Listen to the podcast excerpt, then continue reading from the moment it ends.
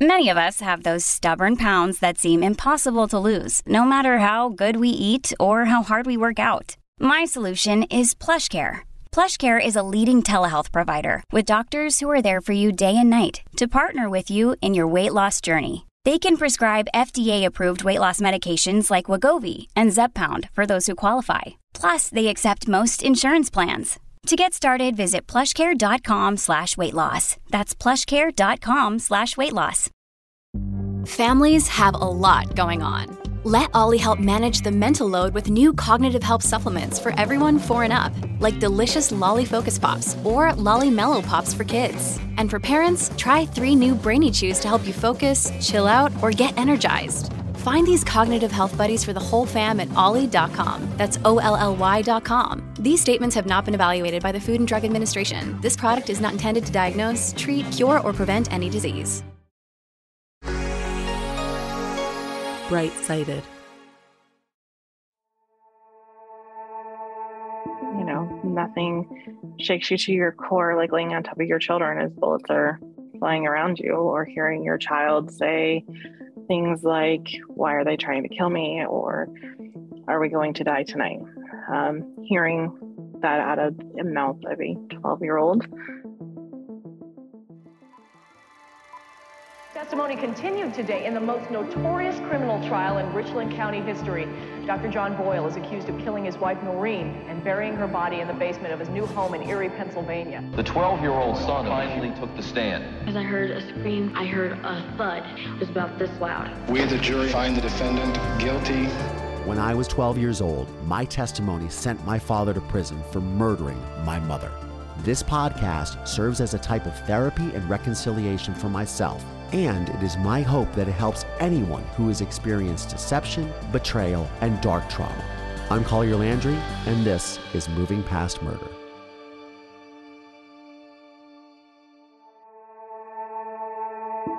Hey movers, what's going on? Welcome back to another episode of Moving Past Murder. I'm your host, Collier Landry. And what's going on? What's going on? What's going on? What's going on? Well, uh, what was going on is it was the 4th of July weekend here in the United States. We celebrated all things with backyard barbecues, parades, fireworks time with family and friends, and unfortunately, what is appearing to be somewhat of a tradition in this country mass shootings. Um,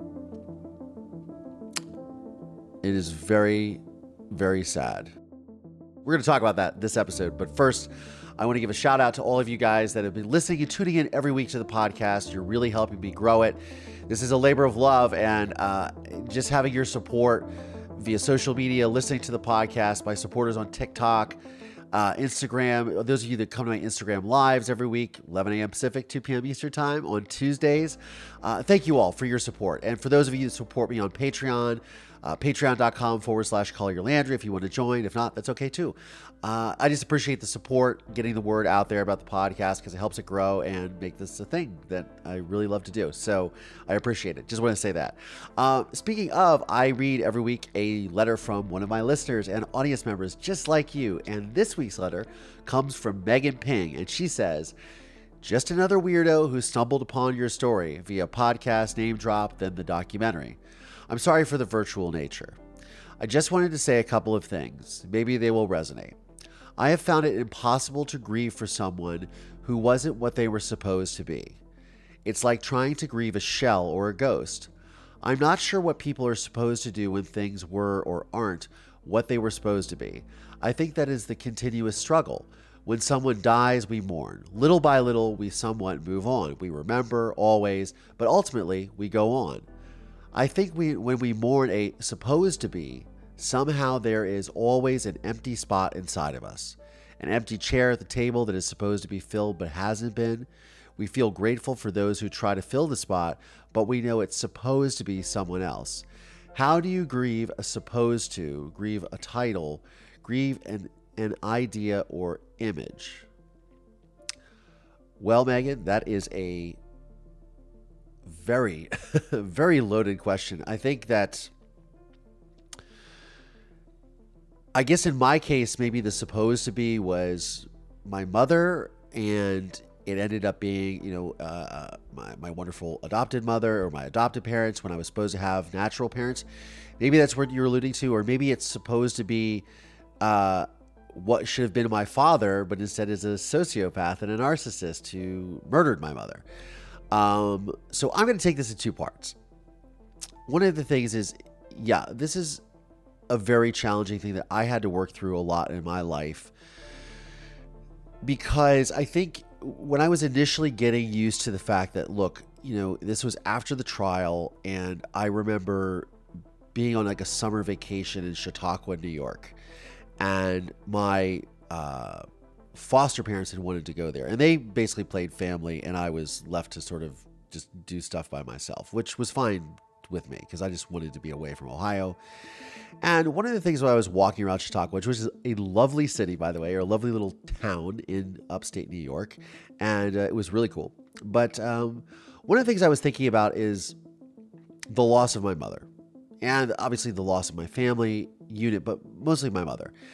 And not knowing if I was going to be adopted or where I was going, or if I was going to go in an orphanage, or if I was, you know, I obviously wasn't going with any relatives because they didn't come forward. So I I was sort of trying to reconcile with all that. And I think for me, I knew that my mother was never going to be around again in like the physical presence, right? And I remember seeing this woman on the street and I remember my mother used to wear Chanel number five, and I remember my my smelling this scent, and I saw a woman's back of her head with a blonde ponytail, and I remember running after it because I thought that this was my mom, and even though I knew it wasn't realistic, I just kind of had this thing, and then she disappeared. It was really Perhaps I was imagining it. You know, a kid kind of, you know, a kid who's growing up trying to deal with trauma of that magnitude. I mean, of course, you might have, I don't know, some visions, if you will. But I just remember thinking that I will always hold her memory and everything that we did together. But that is the past in a way of like, you know, my mother is always going to live through me and nobody is going to replace her. And I'm not going to blame or feel bad for loving someone else in her place, whether that's a, a, new parental figure or whether that's a mentor in my life, or whether later on in life, if I was to be engaged in a relationship and I and I had a woman that I loved, and you know, a lot of men or boys that become men do seem to struggle with the image of their mother and in in their spouses and, and things of that nature. So I really at that time was just thinking like, what would my mother really want? Would my mother want me to sit and wallow or be upset or be sad and not embrace a better life?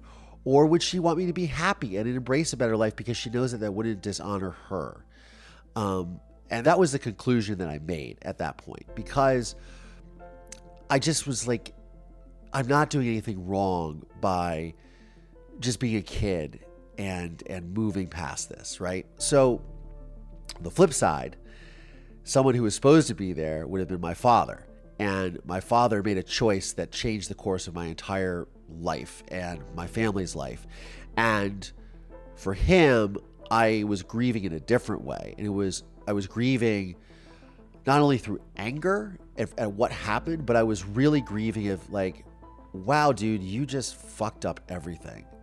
And I realized it at that young age. I was like, the, the magnitude of what he had done. And it's why I became so passionate in doing what I'm continuing to do now. I, I started at 11, really doing this. And it was to really to to look at him and grieve like the person that he was not and could not be and chose not to be, and understanding that that was okay. And at the same time, you know, I did the same thing in the film, A Murder in Mansfield. I'm sitting across from him, I'm talking to him at the table. Then, you know, we finish, and I, I get up and I give him a hug, and I say, "I love you, Pop." And I know that's a big moment for a lot of people. It was a big moment for me, but I wasn't really thinking about it because that's just how I feel. And I felt sorry for him. And I know that he did so much to destroy things in life for everyone. But I felt sorry for him that he chose to be that person. I don't know. That's my perspective on that. So, speaking of making choices, you know, obviously, a lot of families went out and made a choice to go to fireworks and parades this weekend and spend time with family and friends. And unfortunately, there was just chaos. In this past July 4th weekend, there were shootings across the country, one of which was a mass shooting in Highland Park, Illinois. Uh, seven people were killed, dozens injured. The suspect is accused of firing 70 rounds from a high powered rifle down into the crowd before disguising himself as a woman and escaping alongside fleeing victims. A few hours later, police officers were shot when gunshots wang, rang out during the fireworks celebration at Benjamin Franklin Parkway in Philadelphia. Both of these officers were treated and released, and these incidents are devastating, and the horrifying images from them are reminiscent of the mass shooting in Las Vegas, Nevada, which occurred in 2017. So, there, a gunman had opened fire uh, on a crowd of people that were attending the Harvest Festival. Jason Aldean was just about ready to take the stage and play some music for people, and 58 people died. This uh, gentleman fired several semi automatic rifles or even automatic rifles out of the window of the Mandalay Bay Hotel into this crowd down below.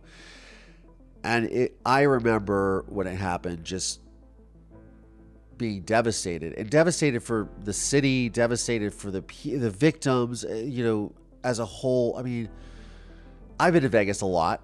Uh, it's not my favorite place in the world, but I most certainly have had a lot of fun there.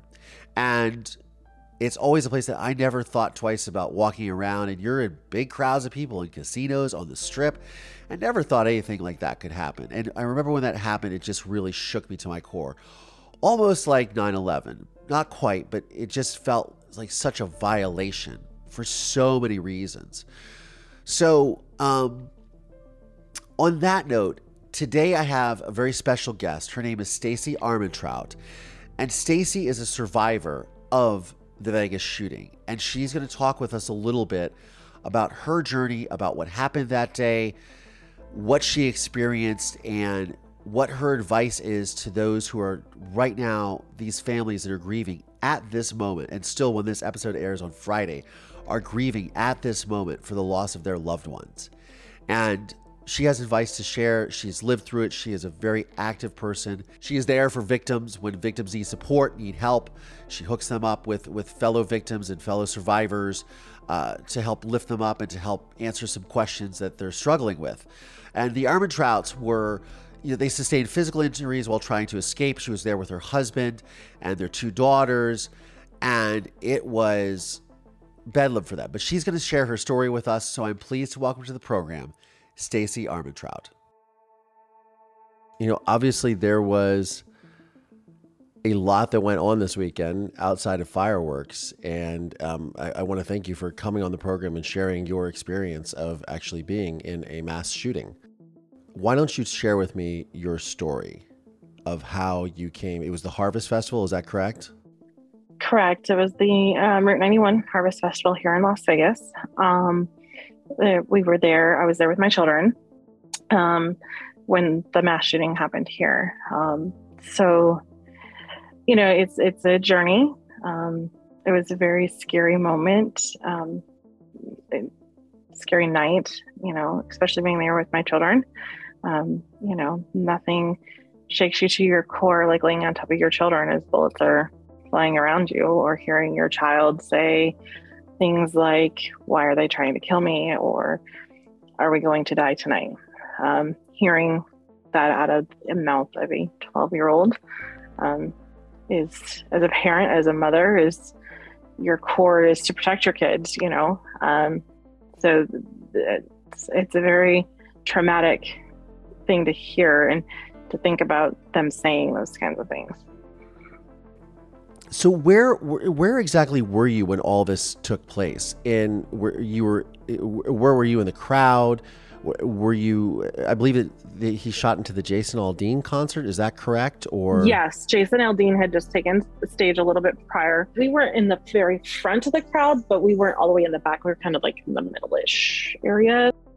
Um, and we were we had just gone back to our seats we had you know kind of wandered the festival we had just come back to we had some um, lawn chairs and we had, we were sitting in those lawn chairs when it started. And I would imagine, I mean, for myself, if I was in a situation like that, I, I, I, I wouldn't know, I wouldn't think that somebody was actually shooting. Was there a lot of disbelief and, and what, like, as to Uh, what was going on? Yeah, and at first we didn't realize that it was gunshots. You know, um, and I think at first we kind of thought maybe it was fireworks out maybe towards the strip area, um, because there are housing areas out that way. Um, you know, maybe it was fireworks or something along those lines. Uh, Um, or I did not realize at first it, what it was. Um, and it, I think it took a few minutes for everyone to realize what it was because it was so unexpected. Like you're at a concert, who's going to think that this is going to happen? Sure. You don't go to a concert thinking this is going to happen to you. You don't go to a parade thinking that somebody's going to, you know, climb a roof and start shooting. It's very unexpected. So it does take a minute to kind of process what's going on. And then once you realize you kind of go into fight or flight mode and your body, you're, and I think one thing that people have to understand is you don't get a choice whether you're in fight or flight mode. Your Mhm. brain and your body just take over Yeah. and it does what it does. And there's no, oh my gosh, I should have gone into flight mode when I went into freeze, or I should have gone into fight when I. There is you can't control what you how you reacted. You can only control your the aftermath in your process of healing afterwards. There was no right or wrong way for anyone to have reacted that night. No right or wrong way for anybody to have behaved or done what they did. And I think that's a big uh, trigger for a lot of survivors is, well, why did I run when I should have stayed back and helped? Or why did I, your brain just shuts off and you go into autopilot basically, and you don't get a choice. You just, it, it is what it is. Sure, and and that sort of leads me into my next my next question, which is, I feel like again, people, you go back and you reanalyze the situation, right?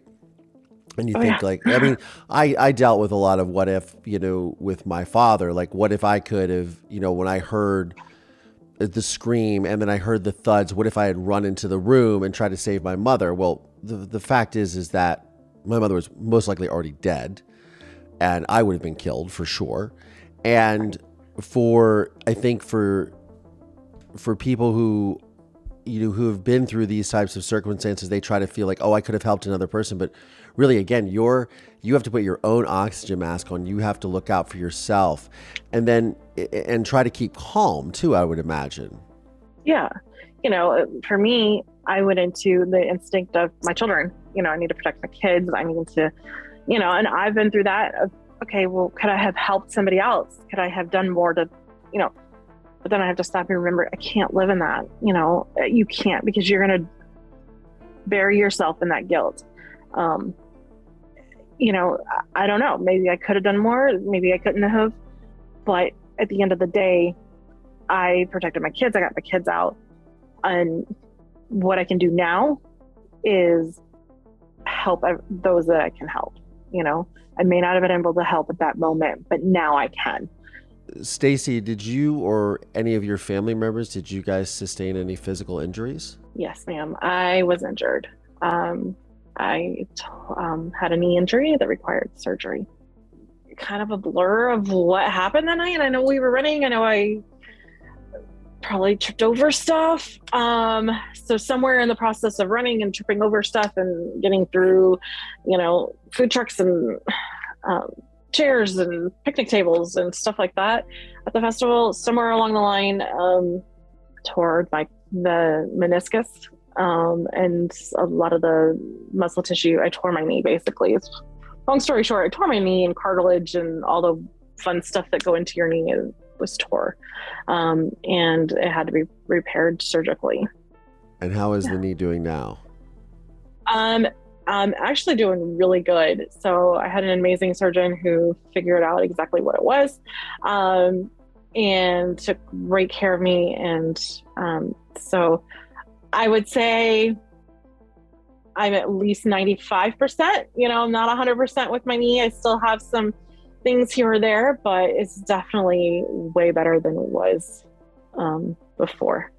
Yeah, you have to work. You have to work through your steps and then sort of you have to work through your steps and sort of go back into now I can help others. Now I now that I'm coping with this. I mean, obviously you you know I, I, read an NPR article when you were talking about the you know the Thousand Oaks shooting, which happened I believe a year after this, if I'm not mistaken. Mm-hmm. Yeah. Um, and you know again, and, and you were holding sort of space for those victims, those victims, and and trying to show like you can come through this this circumstance you're going to be okay. What are some of those things that you you work with with survivors and uh, now in your in what you're doing? Um a lot of it is, is networking because honestly the best support i have ever gotten is from fellow survivors. Because sometimes it's hard for somebody who hasn't been through that kind of a trauma to understand where i'm coming from. You know they're like sure you know, I have always struggled with the guilt of having my children there, for example. Um, and other people who are not familiar with the trauma or that type of situation don't quite understand it. When I'm talking to them, they're kind of looking at me like, why would you feel that way? But when I'm talking to another survivor who is a parent who had their children there, we can relate on that level. We can work through it together. We can build each other. Um, and we can help each other. So a lot of it is just networking with other survivors, letting them know what you're feeling is okay, what you're experiencing is okay, what you're going through, what you're thinking, it's all okay. There's such a stigmatism sometimes with mental illness or mental well-being um, that people it's not we keep saying to each other um, it's okay not to be okay because there's such a thing of oh i can't show that that i'm not okay a lot of it is just networking with other survivors. Um, you know, I trust Victims First. It's a nonprofit organization that, you know, gets on the ground and helps victims of, of these types of things um, and gets in front of it and helps, you know, make sure that they can get counseling and resources because it goes beyond counseling sometimes. You know, there's survivors who struggle so bad they can't leave their home. Well, they lose their job, they lose their everything because they are struggling so bad. So it's just kind of helping to get those resources there, making sure that they have what they need to be able to move forward as well. It's interesting you talk about the mental health aspect, and I feel like, and I was discussing this with my shrink just today, actually, because of what had transpired this past weekend here in the States. And we were talking about, you know, there's a lot of, he was saying there's a lot of emphasis on when these things occur, a lot of emphasis on mental health. And really, what it is is that is all that is all well and good more funding for mental health and, and and those are those are healthy things but he said one of the things that he finds to be very prevalent with these types of mass shootings especially is it's more of people with personality disorders that are affected, that are people who who are sociopaths that have absolutely no empathy or compassion for other human beings or other human life. And yeah. that is how, it, when trying to explain it away, you know, often we say, well, okay, we're not going to get rid of guns, but let's have more funding for mental health.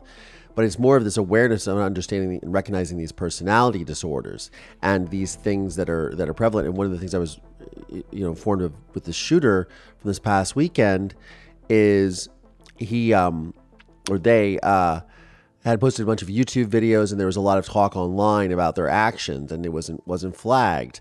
And what do you what do you feel like as a survivor and as someone who works with survivors, what the answer is? Because this keeps happening. And it doesn't just happen in the United States, it just happened in the Netherlands, I believe, or in Norway.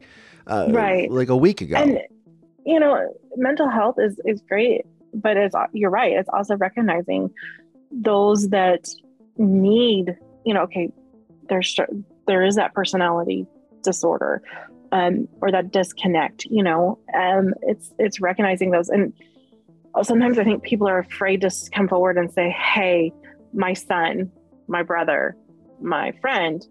is exhibiting these signs of sociopath or you know they've got no compassion they're afraid to come forward. And I think that we need to, again, it's okay to come forward. You need to because you don't know necessarily what they're thinking in the back of their mind, you know?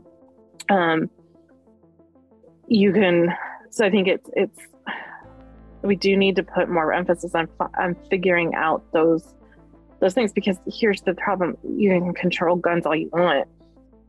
You can control weapons all you want. A person with ill intent and the intention to hurt and harm somebody else or other people, they're going to find a way. Whether yeah. they have a gun, a car, a knife, a bomb, they're going to find a way. So it's not, oh, let's take this away or let's take that away. It's how do we work with them? How do we identify those people that are at risk of carrying out these types of things so that we can prevent it? and it's it comes down to maybe better training or knowledge of you know um, things to recognize you know um, maybe it's a mental health exam if you want to buy a weapon of any sort a gun you know maybe you need to have a, a mental health exam you know included with that background check sure um, you know if you have a concealed carry you go through a a course and you have to pass it and you have to show that you're capable and all those things mental health exam should be a part of that. And it should be something that would identify those sociopath tendencies uh, and flag it you know? They're still going to find it on the street somewhere but it could give us some leverage. Um, get in the schools you know? Some of these start exhibiting these behaviors earlier on in life. Um, get in the schools and be proactive and help the mental health counselors and stuff recognize what they're dealing with early on and maybe that would help too yeah and, and you know like you said you can take away weapons or you can take away uh, you know, a, a, car. I mean, I, I live in Santa Monica, and and in the early 2000s, there was a, a a man who was up being convicted. You know, he drove his car into the Santa Monica farmers market and took the lives of a significant amount of people just shopping at a farmers market, and that was a weapon. And uh, you know, it ultimately found out that he was he had that ill intent. But it's this the you know the old adage: locks are for honest people, right? Like, right. you know, you don't have the yeah. lock. If you don't believe in the lock, you're you don't care about the lock. You'll steal the car. You'll steal the, the items, whatever it is, and you can't police this ill intent in a way, or you can't control that by taking away firearms, taking away cars, taking away, you know, knives right. or weapons or you know fireworks or whatever that is. It's it's more of this fundamental societal root. Um, at least from what I see. I mean, look, my father is a sociopath and a narcissist, and I mean, maybe he exhibited behaviors. I'm sure he did. Uh, you know, growing up, but he was a doctor. He was perceived as a healer and right. you wouldn't necessarily i mean i've come to find out through doing this program through speaking to people that you know ultimately my father uh, you know the people like that are drawn to the healing arts if you will because they're a healer they get that satisfaction from what they're doing and that, that plays right into their sociopathy and their narcissism right mm-hmm. but i feel like people that choose to do these things there are there, there have to be these behavioral patterns that are recognized. I mean, if we can have AI on TikTok to scroll through things that we like that recognizes our patterns, there has to be some sort of intelligence that that is going to assist, you know, law enforcement and it, or and it's and it's making sure that do you and I as the general public know how to recognize a narcissist? You know, those narcissistic behaviors sometimes they're so good at hiding in plain sight that you don't see it. And, you know, I think the more that we put out there, those kinds of symptoms or those kinds of behavioral traits and take the stigma off of that, you know, knowledge is power, you know, as a general public, do they know what to look for? Would you recognize it? Um, you know, you go to work every day and you work beside somebody do you know how to recognize that behavior in them or do you do you know what to look for do you do you know what that is you know i've talked to people about narcissism before and they looked at me and said what is that yeah what that's again that's some of that mental health acknowledgement and knowledge that needs to be made more mainstream, not hidden. And it's come a long way. I mean, it used to be, you know, shell. We went from shell shock with soldiers to now calling it PTSD and and those types of things, and we've gotten to where people understand it better. Same thing applies with the sociopathic tendencies and those types of things that come on with that. So you're from Las Vegas. That's where you live now, and that's where you. Yeah, I've been here for a number of years. Um, Okay. I didn't, wasn't born and raised here, but we've I've been here for um, quite a few years now. Um, so you this was just an ordinary day. You were taking your kids out to this wonderful concert in your family, and it ends in this sort of horror. I mean, from what I understand, nothing like that. I mean, Las Vegas is such a populous place, right? And you have tourists, and you have so many, so many people coming through that city. It's such a transient city, and Yeah. in a lot of ways, right? And and I say that affectionately. I mean, my um, uh, ex girlfriend of many years lives there and was from there. Um, so I spent a lot of time in Vegas, and you know, there's constant crowds and there's constant interaction with other people. When something like that happens, having lived there, not only your personal experience, but how did this how did this impact the city? Um, yeah, I mean, and you're right. It was just a normal day. You know, this was the first time I had been in attendance with the Route 91 concert in previous years. Um, this was the first time I'd taken my children. I felt like um, we'd been to a number of concerts, but not, you know, a festival, multi-day festival, just one night concerts. So it was, it, you know, it was the last night. Um, we'd had a great weekend. We were um, ready to enjoy, you know, the final night and kind of close it out and just have that moment. Um, you know, as far as the city, I mean, it is a, yeah, you know, very populous. I don't think that that it's kind of deterred anybody from coming. You know, I think that it's just everybody's kind of okay. It's something a one-off random act. Um, so I don't first I don't haven't seen it really affect negatively on the crowds coming in or anything like that. I think that maybe the perspective of how to protect um, those crowds when they do come in um, has changed a little bit, and maybe some strategies, you know, when there are bigger festivals coming to town Sure, on how to sure. just kind of beef up security. I think that's probably the biggest thing that I've seen. It- it's it's such a sticky situation when you have i mean I, I just remember like driving in to vegas and you see like the places where you can fire like semi or automatic weapons and those rifle ranges mm-hmm. right? And all these things. And so it almost that's encouraged right? It's kind of a part of a tourism sort of fantasy if you will. Yeah. and then to have something like this happen that's so close to the strip it was at he was the shooter was in mandalay bay correct? Correct. Yeah, I mean, it's kind of tough to see those things, but at the same time, you have to just take the perspective of we do live in a tourist town. This is what, um, and I've had this conversation with other people and other survivors is our livelihoods depend on the tourists coming in. And so you kind of almost have to take that into account as part of your healing. Everybody gets upset because you do see those um, gun ranges or those types of things. And I'm like, it's not necessarily you have to take into account why those are here you know it's tourism it's our livelihoods you know.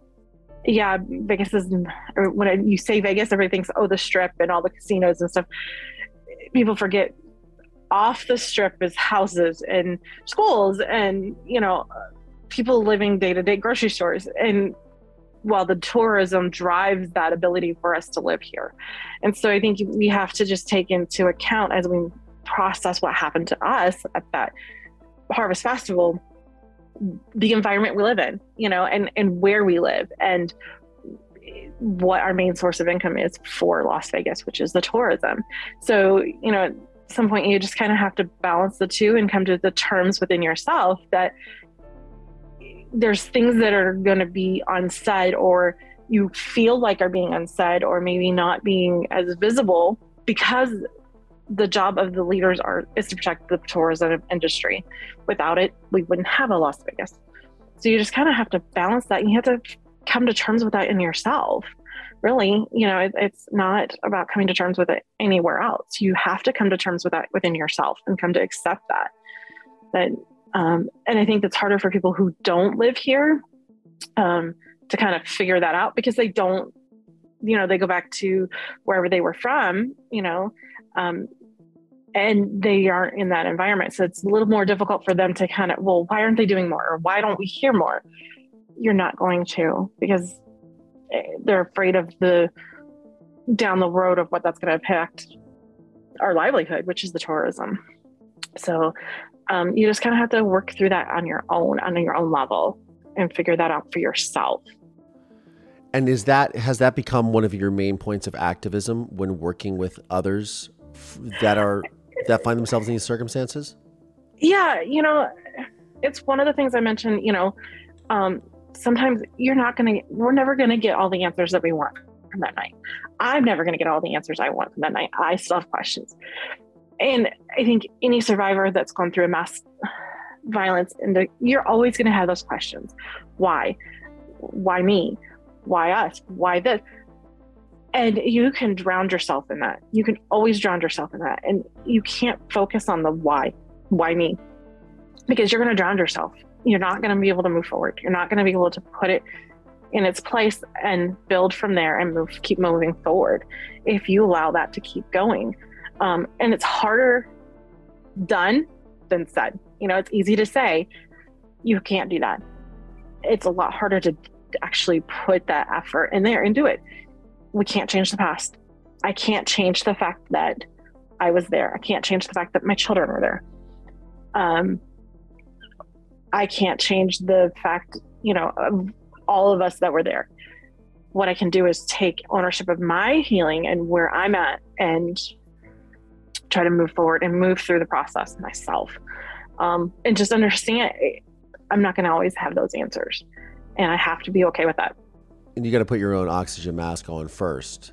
Most important. You do, you know, um, and that's you know I took a big step back over the last couple of years because I needed to do that. You know, I needed to take some time to heal myself in in a lot of different ways and put my own oxygen mask on um, because I wasn't going to be any good to anyone if I didn't. Um, and you know, I think I'm in a place now where I feel like I have done that um, I was the Fourth of July, of course, was yesterday. Um, my daughter, I still have one child living at home, and yesterday was the first time since one October, since Route 91. Um, but not only were we able to watch the fireworks, but we actually kind of enjoyed them. Fireworks has always been a trigger point for our PTSD and our trauma. And over the last years, we've been kind of building towards that. Um, but last night, we were actually able to enjoy the fireworks and yeah, there was some tough moments and there was some, you know, moments where we kind of startled and but we were able to work through that. And that's the point that I make with everyone is baby step it and you're gonna have setbacks. That's okay. But you can't go backwards. You have to keep making those steps forward, even if they're little steps. Um, and you have to focus on you first, then worry about everything else.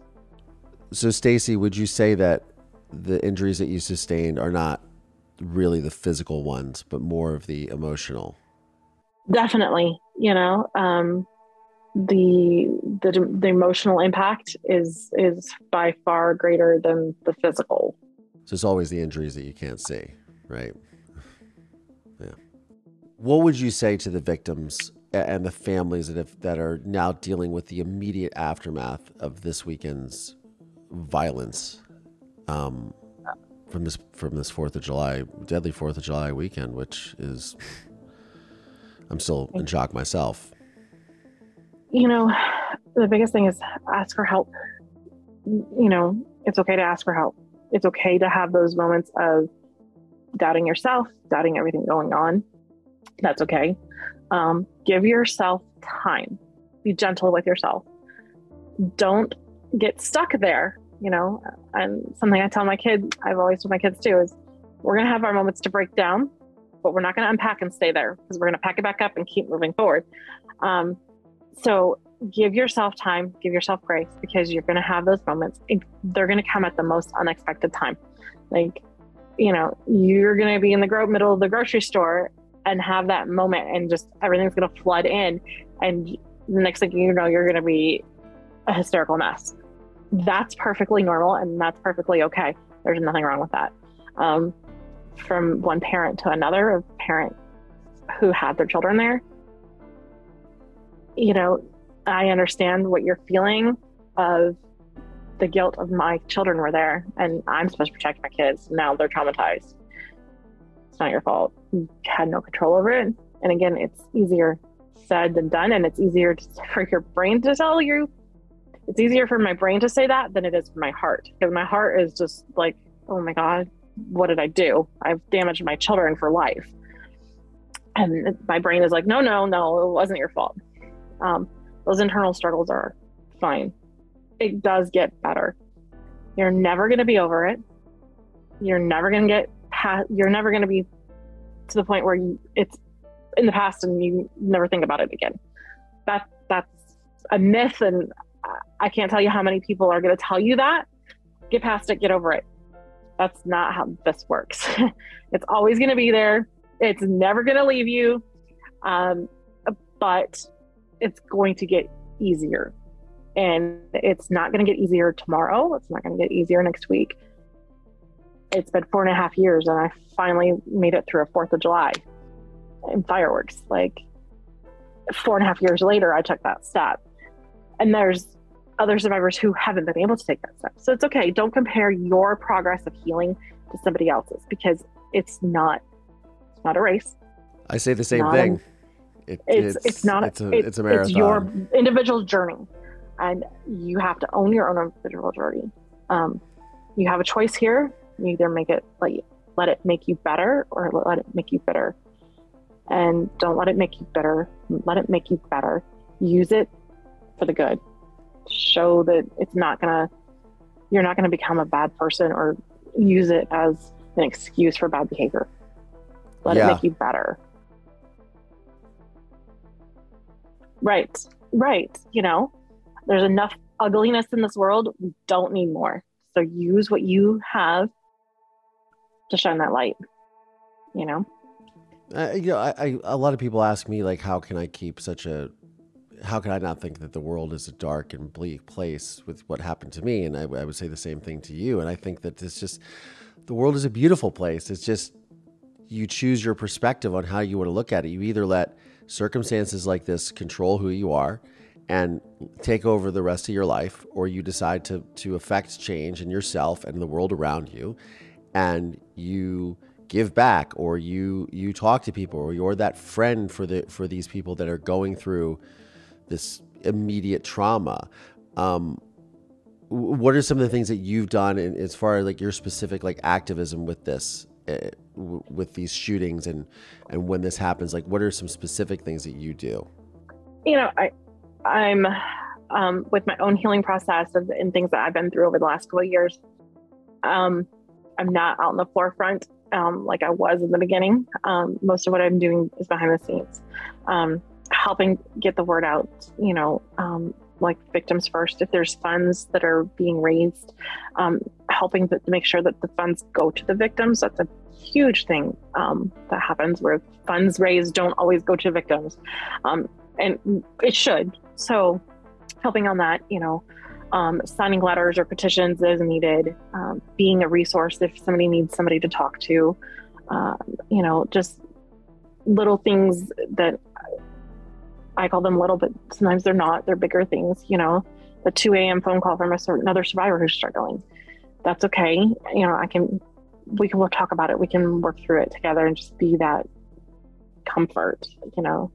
Um, so just those little things of just trying to be there and just let them know it's okay and making sure that they have the resources they that they need and just a support yeah support is support is the biggest thing and and not blaming yourself uh, because god knows these cir- these uh, circumstances are well out of our control. Um, absolutely. Stacie, where can we find you and some of the things that you're doing? Best thing to do is, um, you know, I'm on some of the social media, so I limit, um, I limit my social media. I limit the news. You know, I don't sit down and watch the news just because of my own healing. I need to take that that time. Um, you know, I, you can reach out to me on social media. That's fine. Um, if you need somebody to talk to or just need somebody that understands where you're at, that's I'm available to that. Um, you can contact. Um, there's a social media page, Route 91 Family. You can contact through that. We can connect you with other survivors, maybe somebody that's close to you um, in the area. We can always, you know, use our resources to figure out who lives where. Um, I would say, other than that, contact victims first and get in contact with them. They have amazing resources, an amazing group of people um, who understand the, all the inner workings and really get in the forefront of these things on the ground and make sure that people are taken care of. Thank you so much for your time, Stacie Armentrout. Um, and uh, you know, I'm glad that you finally were able to to go out and enjoy your first first Fourth of July in in quite so many years. Yeah, it felt good. yeah, I'm it sure really it did. did. Was, yeah, I'm sure it did. Well, you're proof that you can move past this and you can lead a better life and you can impact the lives of those around you, which is what you're doing, and I commend you for that. Thank you. All right. You too. No, thank you. That's right, right? You're right. That's um, all we can do. Yeah, for sure, for sure. Uh, Stacie Armentrout, thank you so much, um, and uh, thank you for coming on the program. You've been great. Awesome. Thank you. Like I said, I remember when the Vegas shootings happened. I've spoken to many people about them. Uh, even interviewed people that were there uh, previously for other projects. Um, 58 people at a concert, just enjoying that.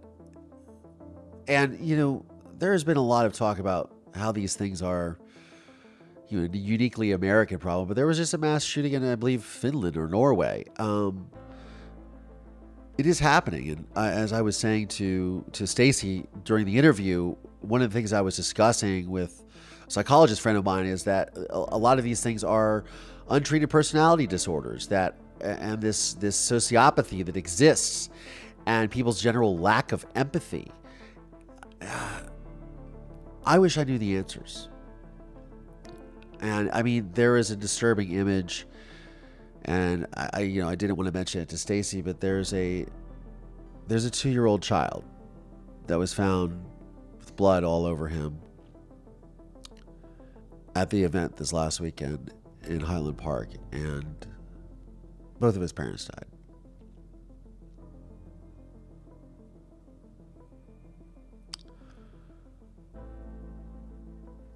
I don't think there are any words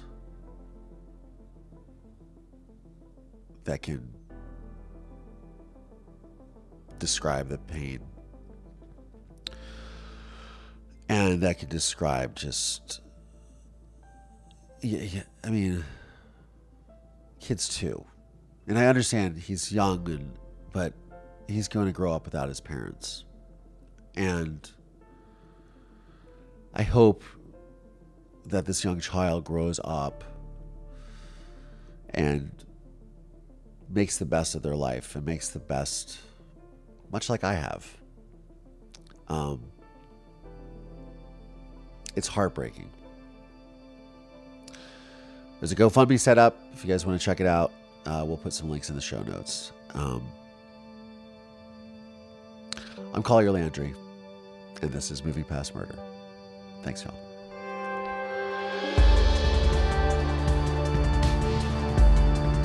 This podcast is made possible by support from listeners just like you. Please Subscribe via Apple Podcasts, Spotify, Audible. Find us on YouTube, youtube.com forward slash Collier Landry. The film A Murder in Mansfield is available on Investigation Discovery, Discovery Plus, and Amazon Prime Video.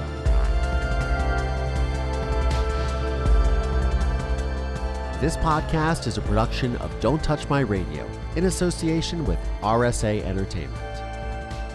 Please visit mpmpodcast.com to show your support today.